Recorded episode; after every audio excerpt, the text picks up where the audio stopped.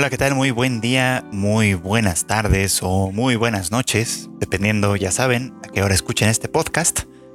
Bienvenidos a una emisión más de Anime al Diván, un podcast de Tadaima, en el que platicamos un poquito sobre lo que ha pasado o lo que va pasando en la temporada en curso de anime. En este momento estamos en la temporada de otoño de 2020 ya es la segunda semana en realidad, aunque eh, una de las series que vamos a cubrir el día de hoy apenas estrenó su primer capítulo estos días. Estamos grabando este podcast el 14 de octubre de 2020 por la mañana, ya después de haber visto algunas de las series de la semana. Y en esta ocasión vamos a cubrir eh, el capítulo 2 de Is It Wrong to Try to Pick Up Girls in a Dungeon? El capítulo 2 también de Tonikaku Kawaii, el segundo episodio de Jujutsu Kaisen, también el segundo episodio de Dragon Quest Dino Daiboken, el segundo episodio de Golden Kamui, tercera temporada, y el primer episodio de Osomatsu-san. Comenzamos. Y bueno, para arrancar nuestra eh, revisión semanal, digamos, eh, hoy empezaremos platicando un poquito sobre una de las series que se estrena los viernes. En este caso es Is It Wrong to Try to Pick Up Girls in a Dungeon, el segundo capítulo de la tercera temporada. Eh, de esta serie que también conocemos como por su nombre corto de Dan Machi. Y bueno, pues en este episodio mm, tuvimos oportunidad de ver un poquito más sobre cómo se va desarrollando eh, la aventura de eh, Bell y la familia de Hestia, ahora que han rescatado a la pequeña Vine, una, un monstruo parlante que extrajeron del calabozo y con quien aún no deciden muy bien qué es lo que van a hacer, ¿no?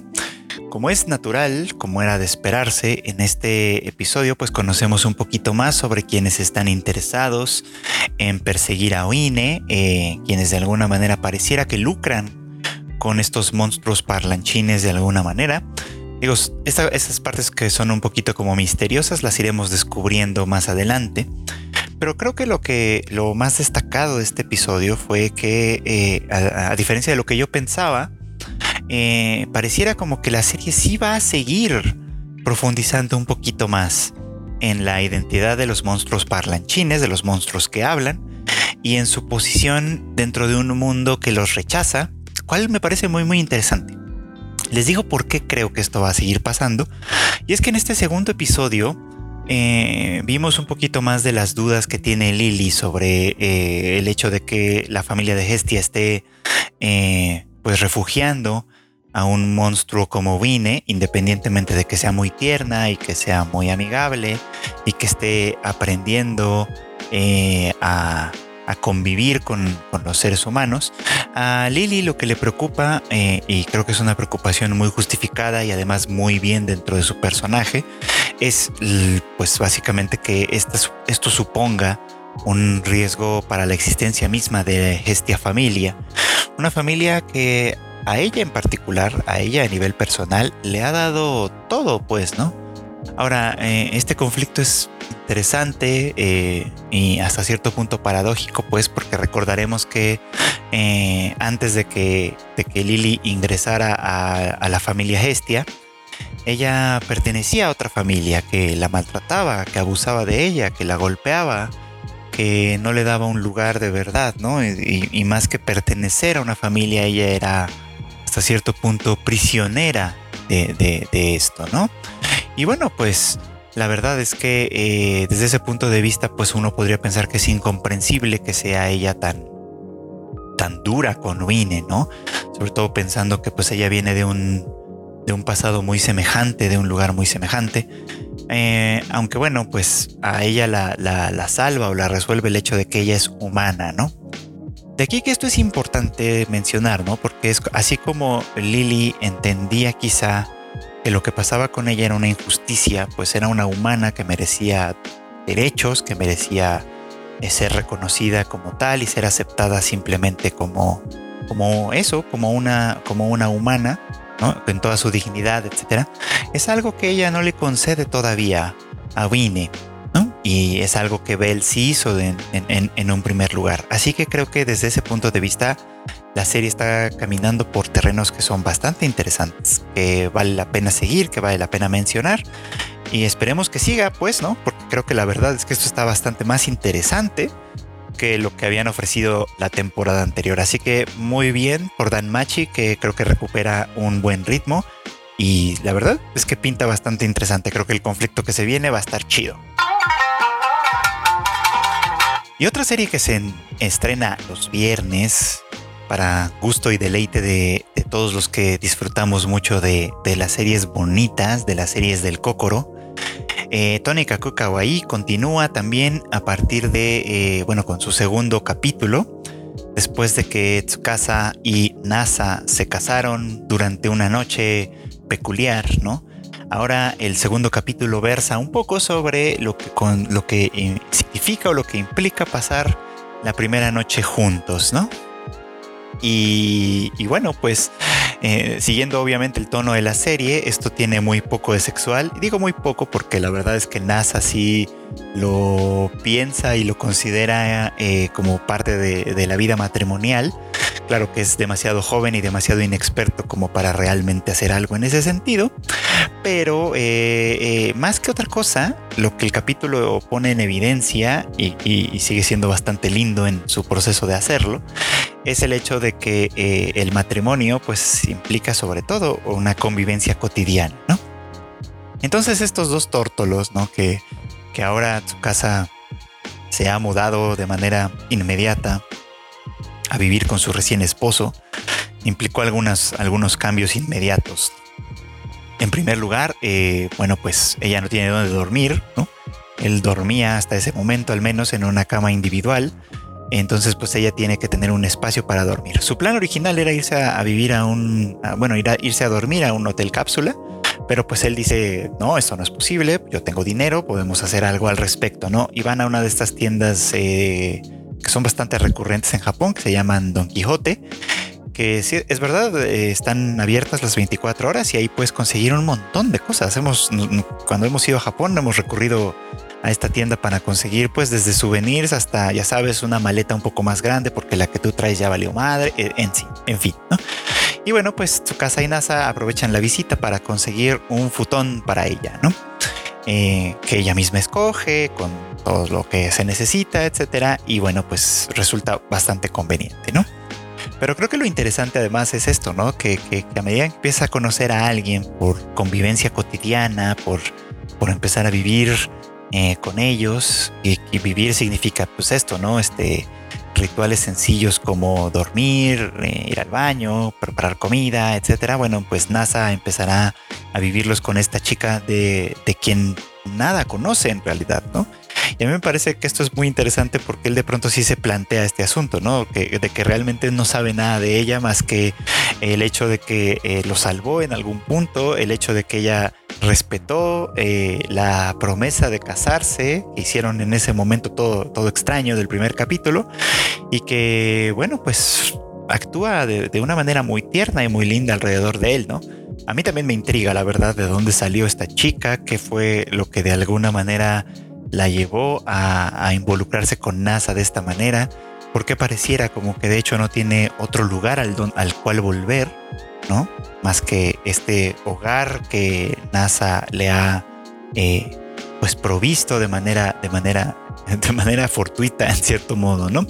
Lo cual pues es muy lindo, es muy interesante y, y y para mi alegría, la verdad es que eh, el preview del tercer capítulo ya nos da a entender que más personajes se unen a esta trama, porque la verdad es que yo pensaba que con ellos dos solos no iba a ser tan interesante, pero vamos a ver qué es lo que ofrece para los siguientes episodios. Por lo pronto, una serie que vale la pena ver, que está bastante entretenida y que pues sí recomendamos.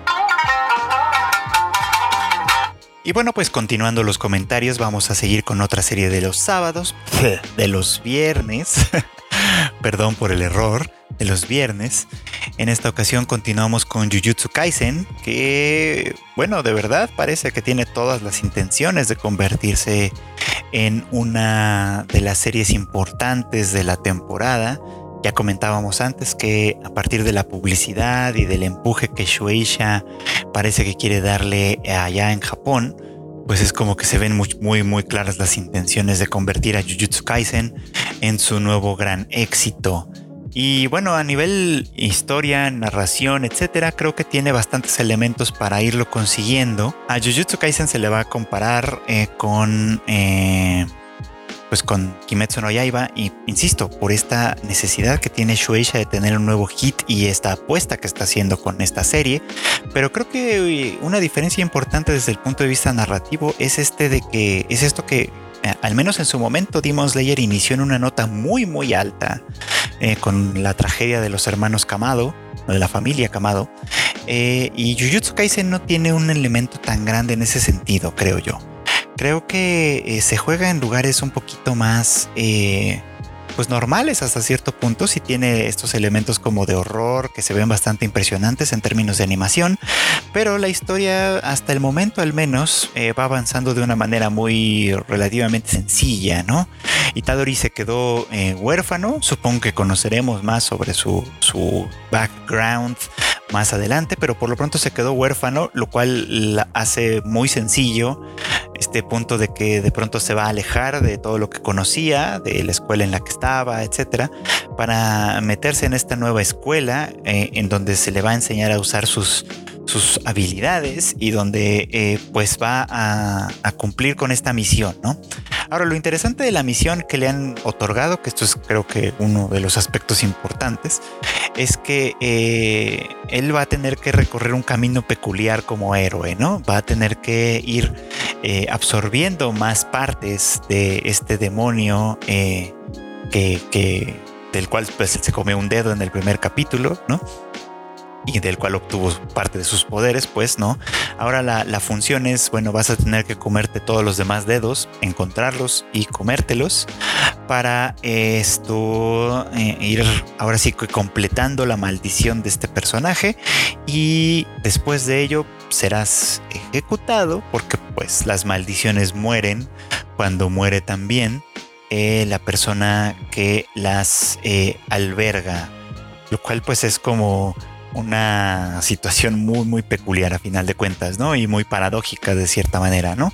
Porque nuestro héroe, Itadori, eh, va a tener que ir avanzando en su, en su misión y esa misión lo va a ir acercando a su propia muerte, lo cual parece una motivación no muy atractiva en primer lugar, una motivación que creo que muy difícilmente eh, alguien podría seguir eh, de manera motivada, etcétera, pero pues a Itadori parece no importarle mucho en realidad, ¿no? Así que eh, tengo expectativas en cómo van a seguir construyendo este personaje, porque a mí, por ejemplo, me pareció muy, muy válida la duda del, del, director de la escuela, ¿no? Este, como diciendo, bueno, realmente no tienes una motivación personal tan clara como para integrarte en este mundo, como para hacer lo que se te pide, eh, más allá de postergar tu propia vida. Eh, pero en fin, o sea, creo que de alguna manera el personaje nos ofrecerá cosas más interesantes. Tengo fe en ello. Pero por lo pronto la serie está siendo bastante entretenida de ver, así que sigamos adelante con ella. Bueno, y hablando de héroes, ¿no? Eh, continuamos viendo Dragon Quest Dino Daiboken que como les comentaba en otra ocasión, la verdad es que no tenía tanto interés en verla, pero decidí darle unos cuantos capítulos a ver si me, si me sentía eh, enganchado lo suficiente como para continuar. Yo sospecho que esta va a ser de las que va a durar un buen ratito en emisión, así que en cierto modo va a ser un compromiso seguir adelante con ella si es que así lo hacemos.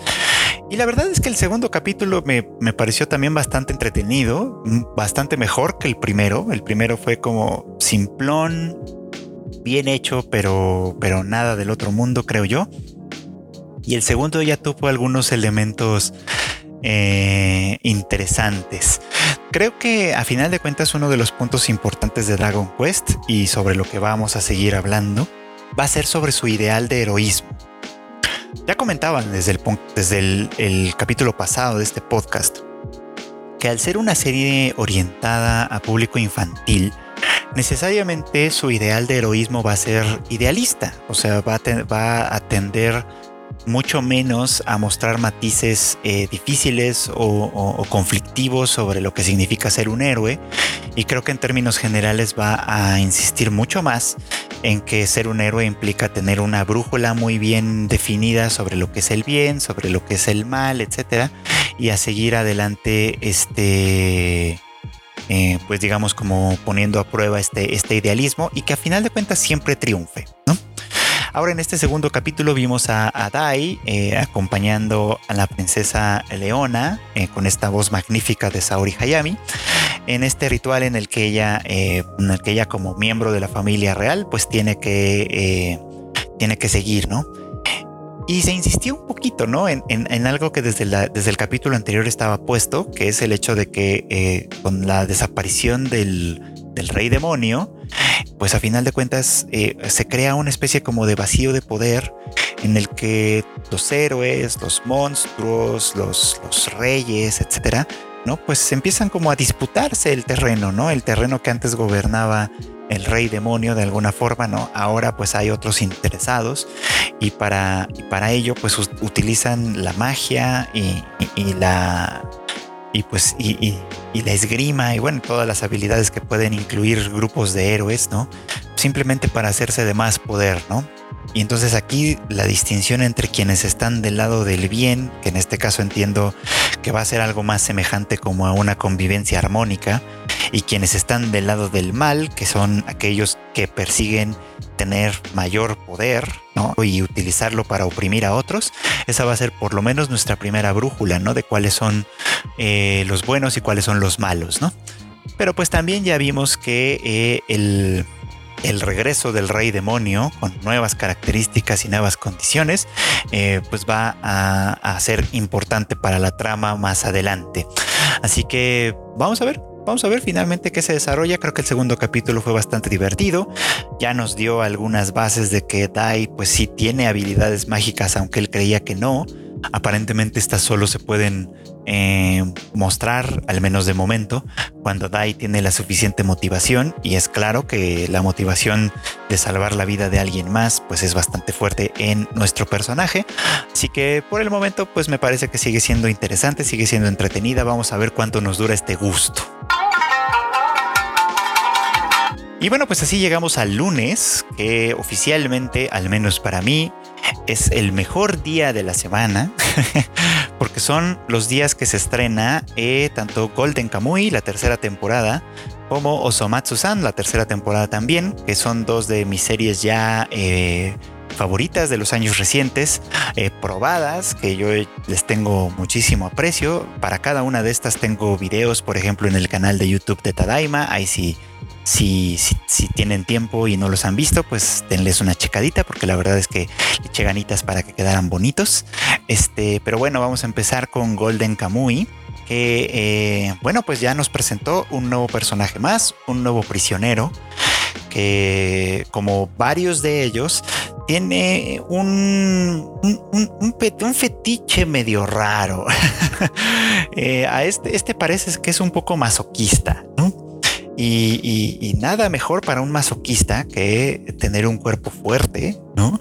Y encontrar un lugar donde la violencia sea eh, la moneda de cambio, ¿no? Donde la violencia sea lo que verdaderamente importa. Y este nuevo personaje pues hace gala muy pronto de este de esta filia, digamos, ¿no? Que es muy interesante. De hecho, eh, a medida que hemos ido conociendo a los prisioneros de, de fugados de Abashiri que tienen los tatuajes y con ello el código de, del tesoro en oro de Hokkaido. Eh, bueno, pues vamos conociendo de hecho que, muchos de ellos tienen eh, pues esto, ¿no? Como, como características personales muy raras, muy peculiares, ¿no? Ahora, por ejemplo, estoy pensando en, eh, en el cazador, ¿no? Que, básicamente se hizo acreedor a la prisión por asesinar a los que le robaron a su presa en un momento dado, porque para él había cierto honor en, la cacería, ¿no? Eh, y recordarán ustedes que tenía esta técnica en la que usaba un fusil antiguo que tenía un solo tiro, ¿no? Porque a final de cuentas él se jugaba la vida eh, en la cacería y eso hasta cierto punto le excitaba sexualmente, también, por supuesto, ¿no? Está el, caso de este otro muchacho que eh, mataba gente buscando quién lo matara a él, ¿no? Buscando de alguna manera quién eh, le hiciera experimentar este turbio placer, digamos, ¿no? Que sintió cuando vio a su hermano pelear por su vida ante un animal salvaje, ¿no? Que quiso replicar esta experiencia todo el tiempo y a final de cuentas eh, la, eh, encontró su mayor satisfacción eh, haciéndolo, ¿no? Y ahora con este otro personaje. ahora, creo yo que estoy identificando un defecto importante en la adaptación animada de Golden Kamuy. Y es que muchos de estos, de estos episodios que el anime omite o que a lo mejor están en las OVA que que a menudo se integran eh, al propio manga, eh, pues omite varios de estos episodios con los prisioneros, ¿no? Que son episodios en los que eh, Satoru Noda creo que está explorando un aspecto del que se habla poco, pero lo está explorando con bastante naturalidad, quizá el de la perversión sexual. Porque varios de los, de los personajes, de los prisioneros tatuados, de hecho, Ahora voy a hablar un poquito del manga, pero varios de los prisioneros tatuados hacen gala de tener eh, algún tipo de perversión sexual en ese sentido. Por ejemplo, este nuevo personaje de eh, ahorita se me fue su nombre, eh, es evidentemente masoquista, ¿no? y, parte de, que se involucre en las peleas, pues tiene que ver con eso, ¿no? Tiene que ver con conocer gente fuerte que le haga experimentar dolor y ese dolor sea placentero para él. Pero por ejemplo, eh, en, el manga hay un episodio omitido en el anime eh, en el que hay, uno, hay un personaje que es estudioso de la vida salvaje, ¿no? Y su, y, su perversión consiste en tener sexo con animales, por ejemplo, ¿no? Lo cual eh, es bastante interesante, pues, ¿no? O sea, no quiero decir que sea algo encomiable ni que sea algo que recomiende que la gente pruebe, ni mucho menos. Simplemente creo que Satoru Noda se da tiempo de usar a estos prisioneros para explorar esas perversiones y me parece interesante. O sea, me parece porque las toca como con cierta naturalidad, ¿no? Eh, naturalidad no quiere decir aceptación, simplemente como entendiéndolo como fenómenos que ocurren en el mundo y que han ocurrido siempre, ¿no? O sea, que, además es otro, otro, aspecto interesante de Golden Kamuy, es que es como, como, como sucede en el pasado, como sucede en el periodo eh, Meiji, eh, que es algo que mucha gente utiliza, ¿no? Como para decir que cosas que, hoy vemos, por ejemplo, como la homosexualidad o qué sé yo, eh, la transexualidad, que también aparece representada en Golden Kamuy, por ejemplo, son cosas de ahora, son cosas de la modernidad o de la posmodernidad, son cosas que antes no han existido. Y creo que Satoru Noda hace un punto eh, demostrándolas, ¿no? Yo no sé si, si, si la lectura que muchos aquí podrían darle sea la adecuada, porque muchos de hecho van a pensar, por ejemplo, que es equivalente ser gay o ser trans a ser eh, pedófilo o, este, zoófilo o esta clase de filias que ya son un poquito más problemáticas, digamos, pero, eh, pero creo que la lectura no va por ahí. Simplemente creo que no daba eh, creando, digamos, un mundo en el que podemos ver estas cosas como, fenómenos que existen, ¿no? Y como situaciones que, personales que pueden desarrollarse en algún momento y que al entenderlas eh, no necesariamente tenemos que validarlas, no necesariamente tenemos que, decir, ah, claro, pues, pues esto existe y pues así es la vida y pues ni modo, ¿no? Que cada quien haga lo que quiera. No, creo que sí, a final de cuentas la representación importa, tanto de cosas positivas, de cosas inocuas, de cosas que son eh, valiosas para nosotros, como de cosas que no lo son, ¿no? Pero que necesitamos conocer, que necesitamos saber que existen, a las que no podemos cerrar los ojos, pues. Y esto me parece que es importante. Pero a final de cuentas creo que es un defecto que el, que el anime no las puede explorar todas. En parte entiendo, ¿no? O sea, en parte entiendo que algunos de estos personajes van a ser especialmente difíciles, problemáticos, eh, pero bueno, de todas maneras sí creo que hay un valor en que existe esta representación y ya eh, espero poder hablar de esto un poquito más, con un poquito más de detalle más adelante. Sea como sea, fue un capítulo interesante y volviendo al, eje central de la historia, que a final de cuentas es la relación el vínculo que existe entre eh, Sugimoto y Ashirpa, me parece muy, muy importante, muy relevante que, que, se insiste en el tema de la fe, que también es muy, muy importante. Ya, ya, dije importante muchas veces, pero es que de verdad es muy importante, porque eh, Ashirpa tiene fe en Sugimoto. Y creo que en este episodio en particular pudimos ver que hay un punto en el que Sugimoto eh, creo que no se tiene tanta fe a sí mismo. Creo que eh, insiste en avanzar porque tiene estos compromisos, este, el asunto con la esposa de su amigo, para quien teoría está buscando tener dinero para poder hacerse cargo de ella, etcétera, ¿no? Pero a final de cuentas él realmente mm, no tiene tanta fe en sí mismo. La guerra lo ha recrudecido, lo ha convertido en una persona que él cree un poco como sin alma, ¿no? Y Ashirpa no piensa eh, eso de él. Ashirpa tiene fe en que, en que la humanidad de Sugimoto está intacta y creo que es algo a lo que a él también se aferra de alguna manera, ¿no? Es uno de los bonitos efectos de la fe, ¿no? Cuando alguien te tiene fe genuina, puedes aferrarte a esa fe para ir desarrollando una fe propia. Y eso es algo que también está presente en Golden Kamuy, que es mucho más importante que lo que les decía antes, y que creo que es uno de sus elementos que vale muchísimo la pena. Así que, pues, ya saben, continuemos viendo Golden Kamuy y disfrutándola mucho. Ya para finalizar, el estreno, esperadísimo estreno de la tercera temporada de Osomatsu-san. Digo, esperadísimo al menos por mí y uno que otro locochón que ha disfrutado de las historias de, este, de estos sextillizos desde, desde hace ya un par de añitos. Eh, ya, tiene un rato, ¿verdad? Que salió la primera temporada. Y bueno, pues eh, una gran fortuna para nosotros contar con una tercera, que como siempre, como siempre, pareciera como que es un gag recurrente. Eh, que esto de, volver a lanzar una temporada implica volverse a plantear siempre cuál es la función de estos sextillizos que son unos completos neats, ¿no? Eh, que es NIT, es la palabra japonesa equivalente para nosotros Nini. De hecho, creo que esa es la traducción que Crunchyroll está usando para cada vez que ellos lo dicen. Para nosotros Nini significaba esto, ¿no? Como ni estudia ni trabaja. En Japón, NIT, que en realidad es una palabra que está en inglés, significa not in education, eh, training or ¿cómo era? Or employment, employment, education, training, eh, NEET. Este, bueno, pues el caso es que están exactamente en las mismas condiciones, ¿no? Lo interesante es que ahora eh, eh, este primer capítulo, bueno, la verdad es que es una fiesta en todos los sentidos, ¿no? Por un lado, nos presentan a estos nuevos sextillizos, ¿no? Que tienen a sus propios Seiyu. O sea, ya no son los clásicos Takahiro Sakurai, etcétera, sino en este caso Natsuki Hanae y tal, nuevos Seiyus para nuevos Matsus.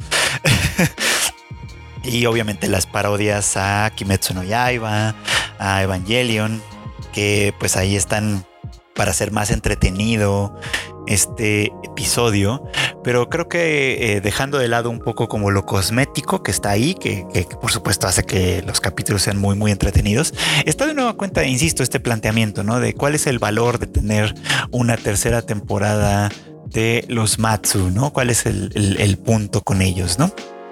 Y ya lo he dicho antes en otra ocasión, no me acuerdo si en un video o en un o en un artículo que escribí alguna vez al respecto, pero creo uno que uno de los valores de esta serie eh, de alguna forma está en, confrontar de manera tan abierta y tan directa el statu quo de una sociedad, digamos, ¿no? Porque todos sabemos que, eh, y admiramos hasta cierto punto, que uno de los puntos eh, claves de la sociedad japonesa es esta en la que las reglas, el deber ser etcétera, es algo lo bastante extendido como para, como para hacerse patente en muchas cosas, ¿no? Cada vez que vemos un artículo de estos que, resaltan algo que Japón tiene y nosotros no, además siempre es en esos términos, o sea, siempre es en términos de ya vieron lo impresionante que es en Japón, taparon un bache en 48 horas, un bache gigantesco en 48, bueno, eso siempre se dice en términos de que ellos lo tienen y nosotros no, ¿no? Y nosotros se aplica para una gran cantidad de países del mundo, no nada más los mexicanos o los latinoamericanos, sino una gran cantidad de países. Y, y, siempre es como con entre sorpresa y envidia, ¿no? Y a menudo, que eso es un error que se comete muy seguido, se atribuye esto como a la cultura, ¿no? Como que hay una cultura eh, especial en la que los japoneses son como extraterrestres y actúan eh, con una eficiencia que ya quisiéramos nosotros, ¿no? Yo de pronto entiendo un poquito desde dónde viene esto y creo que es bastante válido esperar que nuestras sociedades y, nuestra, y nuestros gobiernos y nuestra gente en general buscar ser un poquito más eficiente. A mí me parece que eso no es para nada indeseable. Pero por otro lado, eh, también entiendo, entiendo que, eh, que hay ciertos costos, ¿no? Ciertos costos de, que, van implicados en tener una sociedad como esa. Y esos costos están sumamente bien eh, confrontados en Osomatsu-san. ¿Por qué? Porque los, nuestros protagonistas son justamente todo lo que el sistema social de Japón no quiere. ¿eh? Son gente que no se amolda al sistema, son gente que no eh, participa de su juego, ¿no? Y que de hecho activamente se opone a esa participación. Lo cual a mí me parece muy interesante porque también da lugar a, primero, a mostrar eh, confrontativamente los claroscuros de ese sistema tan rígido. Segundo, a mostrar también algunas de las cosas atractivas o buenas que tiene el no pertenecer o el oponerse al sistema. Ya hablaremos más adelante de esto porque estoy seguro que la temporada nos va a dar eh, momentos para, profundizar en esto de manera significativa. Y a final de cuentas también le pone el valor en otros, en en otros terrenos, ¿no? Lo cual quizá tiene algo que ver ya veré si puedo más adelante en otros capítulos de este podcast, ya veré si puedo hacer como un argumento sólido en este sentido, pero creo que incluso tiene que ver un poco como con el hecho de que eh, Osomatsu-san en Japón es muy popular entre las mujeres. Eh, es como si, como si las mujeres estuvieran hasta cierto punto felices, contentas eh, o por lo menos atraídas por ver hombres que no están cortados todos con la misma tijera, que son, que son individuos propios. Lo cual es paradójico, pues, ¿no? Porque los hermanos Matsuno son sextillizos, todos son iguales. De hecho, el chiste, el chiste de que son los novitas, ¿no? Eh, porque todos se parecen a Novita también, el de Doraemon, ¿no? Y entre sí son indistinguibles, ¿no? Quien ha visto Somatsu-san sabe que no son tan indistinguibles, o sea que sí son muy parecidos, pero el hecho de que tengan una voz cada quien, o sea, cada quien tiene un seiyu por, por su propia cuenta, eh, que tienen características físicas que sí los distinguen de alguna manera y no es nada más para los colores de su ropa, que eso es el más claro, pero también tienen algunas características propias que los distinguen, pero además sus personalidades de verdad son muy propias. Entonces quienes los han visto saben que podrán ser muy parecidos, podrán parecer que están hechos con, la misma tijera, pero en realidad están diseñados para ser diferentes. No solo diferentes de la sociedad a la que pertenecen, sino también diferentes entre sí. Y eso es genial. Es uno de los grandes, grandes, grandes aciertos de esta serie. Así que eh, si no la han visto, si no le han entrado, la verdad es que yo se las recomiendo muchísimo. No la dejen pasar. Es una de las grandes cosas que puede ofrecer el anime actualmente. Así que muy contentos con este estreno. Y bueno, pues con esto concluimos un capítulo más de Anime al Diván, un podcast de Tadaima en el que comentamos la temporada de otoño de 2020. Eh, la próxima semana esperemos que Iwakakeru, que sí seguí viéndola, pero esta vez no la comenté, nos ofrezca algo más interesante. Creo que va bien dentro de lo que cabe, pero esperemos tener oportunidad de hablar un poquito más de ella más adelante. Eh, agradezco mucho, mucho sus, sus comentarios, los que hemos recibido eh, en en las redes sociales, eh, haciéndonos recomendaciones, preguntándonos algunas cosas. De verdad estoy muy muy agradecido con la recepción que ha tenido este podcast. También os los invito, lo aprovecho para invitarlos a escuchar el Rage Quit, que es el podcast en el que Q y Marmota hablan sobre videojuegos. La verdad es que está muy muy entretenido, incluso para alguien como yo que casi no le entra al tema de los videojuegos. Y bueno, pues ya saben, síganos en nuestras redes sociales de Tadaima MX, donde tenemos pues una gran serie de contenidos ya para todos ustedes de toda esta vida ñoña, otaku, nerd, geek o como quieran ustedes llamarle, que nos hace muy felices y muy amena la vida. agradezco mucho que nos sigamos escuchando en el siguiente capítulo de Anime al Diván. Bye.